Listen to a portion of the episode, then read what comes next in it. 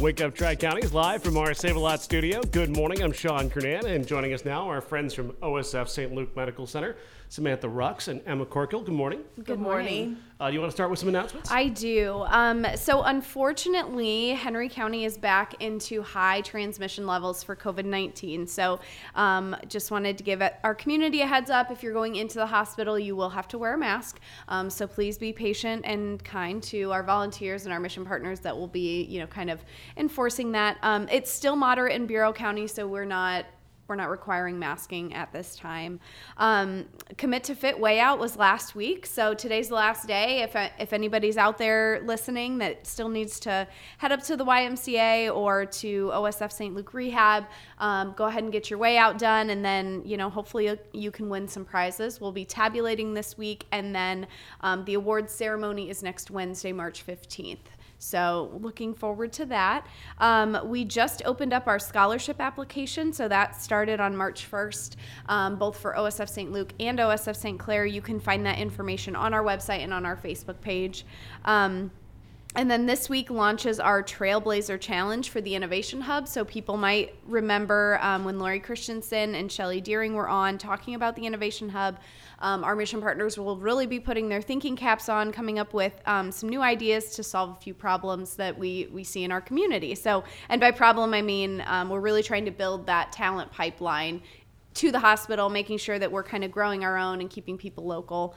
Um, so yeah, we're excited to see that launch tomorrow. And then also, um, you may have noticed on our Facebook page, our lab mission partners put together a photo every year for the Lab Week photo contest. Um, so we just ask our, that our community votes for them. And um, again, you know, you'll see that pop up randomly on our Facebook page. But if you're really into it, you can save a bookmark and you can vote every day. So um, yeah, just wanted to put that out there. So that's it for me. I know that's a lot, but you know, I feel like I haven't had a lot of announcements recently, so it's everything today.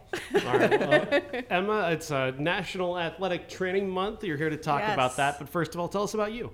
So my name is Emma Corkle. Um, I'm local. I'm from Galva, so grew up there.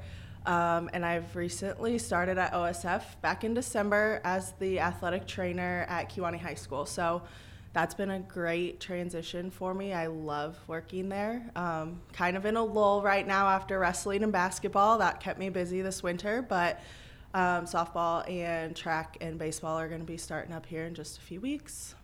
So, what should people know about uh, athletic trainers? Um, I think a lot of it, excuse me, comes back to not just needing them at the professional level. I know that's where they get a lot of their recognition in the big NFL games, stuff like that, especially this season. Um, but actually, it's very lacking in high schools. Um, I think I saw a statistic that said 8,000 high schools are without athletic trainers in the country. Um, that is a big deal because it's not just a professional athlete that can get hurt or have a life threatening injury. Nine times out of 10, I'm not doing a whole lot um, in terms of like emergency medical care, but it's the everyday taping and getting kids ready for practice, being there after practice for them, or just being a support system for them. That's important, and a lot of schools don't have that and don't necessarily see the value in doing that. So I hope that even just me talking about it a little bit brings a little bit more recognition to that. Luckily, our area does have an athletic trainer um, associated with every high school around, so that is a positive. But those smaller schools are struggling to keep teachers, let alone you know an athletic trainer on the side. So. Mm-hmm. Would you say that a lot of what you do has to do with helping prevent injuries from happening? A lot has to do with prevention. Um, I always say it's a good day when I don't have to do anything. Um, and a lot of that is on the back end. So, kids, especially right now, baseball and softball, they're getting back into it, seeing a lot of shoulder injuries. So, if we can prevent that from happening with strengthening and doing some rehab like that before season even starts. Um, you know, we find that they go through their whole season and that nagging shoulder injury isn't there, that we're babying along. Um, so a lot of that is done in the off season more so at the beginning of the season. One of the things that I think is so, so important about what you do is that we, for years before school started ha- having an athletic trainer around, kids were getting that mentality from like the NFL and older people fight through the pain, keep going, even if it hurts, just keep going, which is not a terrible piece of advice if you're in a in a game situation you want to motivate somebody, but in the long run, you're doing more harm than good when you're Right. trying to fight through an injury. Right. And I think that a lot of kids still have that mentality. Um, but honestly, a lot of kids are not going to the NFL. You know, they're not going pro. So then you have to kind of reel them back in and talk about their long term. So if you're pushing through this now in high school, how's this going to affect you when you're 30? And I think a lot of times they don't think like that. They're so in the moment. So, you know, kind of breaking that stigma of pushing through if it's really something that you shouldn't push through is, you know, something I have to deal with uh, daily. Yeah, managing managing that that emotional side of Yeah. it is, is just as important as the physical side. Absolutely, yeah. That is a that's a big lesson for a lot of people to learn. And a lot of kids and parents, you know, need to kind of realize that too. Um, actually, you could probably come back quicker if we stopped you sooner than trying to push through, and then it's a something that needs surgery, and now you're out for an indefinite amount of time. Versus if it's just a little sprain, you sit out, miss a game or two, and then Yeah. you're back at it. So.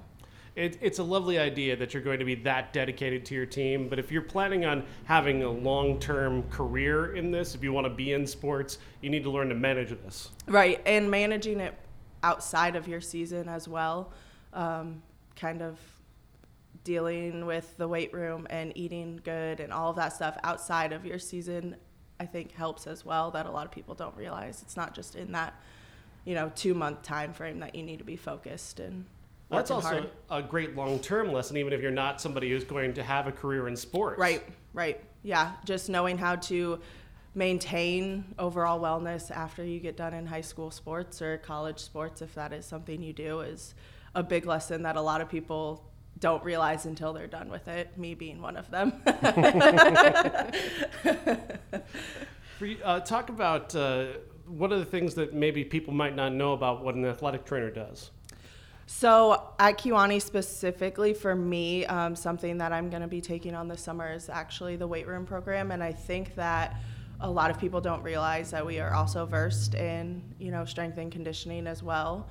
So my focus this summer is to build up our athletes' strength, get them more mobile, and be able to just function better as an athlete than hoping that as we go through seasons, we're seeing less injuries, um, especially with volleyball and basketball, you know, in the gym, those big sports that you're jumping a lot, protecting the knees, stuff like that. So that is something that athletic trainers do a lot is looking at ways to make our athletes more functional, functionable in their sport. And I think that that gets lost. I think we are just, you know, seeing on the sidelines, taping, um, you know, no one sees the back, you know, behind the scenes where we're building at, you know, programs and taking athletes through workouts and rehabs every single day. And, you know, people might know that, but they don't see that. And I think when you don't see it and you're not exposed to it, you kind of forget that that's also something that we can do as well. And weight training is another aspect where people have a misconception, especially kids have a misconception. I want to be the guy who lifts the most weight, and that's not what's best for you in the long run. No. And, you know, if you're an O lineman, yeah, you probably do need to be lifting pretty heavy if someone else is coming at you. But if you're a basketball player, if you are really big and trying to lift a lot of weight, you're not going to be fast. You're not going to be able to jump. And you're not just going to be able to move well. So I think kind of breaking that stigma as well that you can be in the weight room lifting, but it doesn't have to be 400 pounds. You know, you don't have to be trying to outlift your neighbor next to you lifting um, to still get strong and still be a good athlete. That individualized approach also is another challenge for you. You have to look at and evaluate these athletes and make sure that they're doing what's going to be best for not only their, their position but their physicality.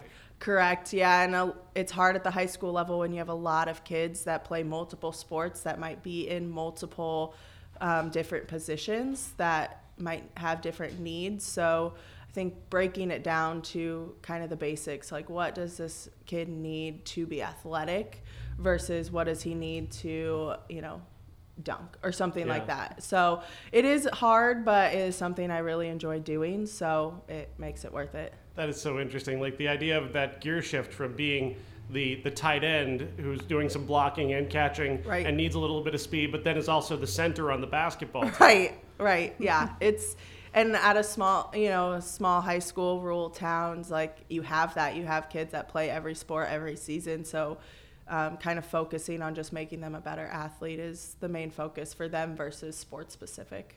That is a ge- yes. That's a great point. Is that uh, the general education on health is really what's going to benefit most of these kids. Right, right. And I think it's nice. I've enjoyed working with OSF and how they bring that into the community as well.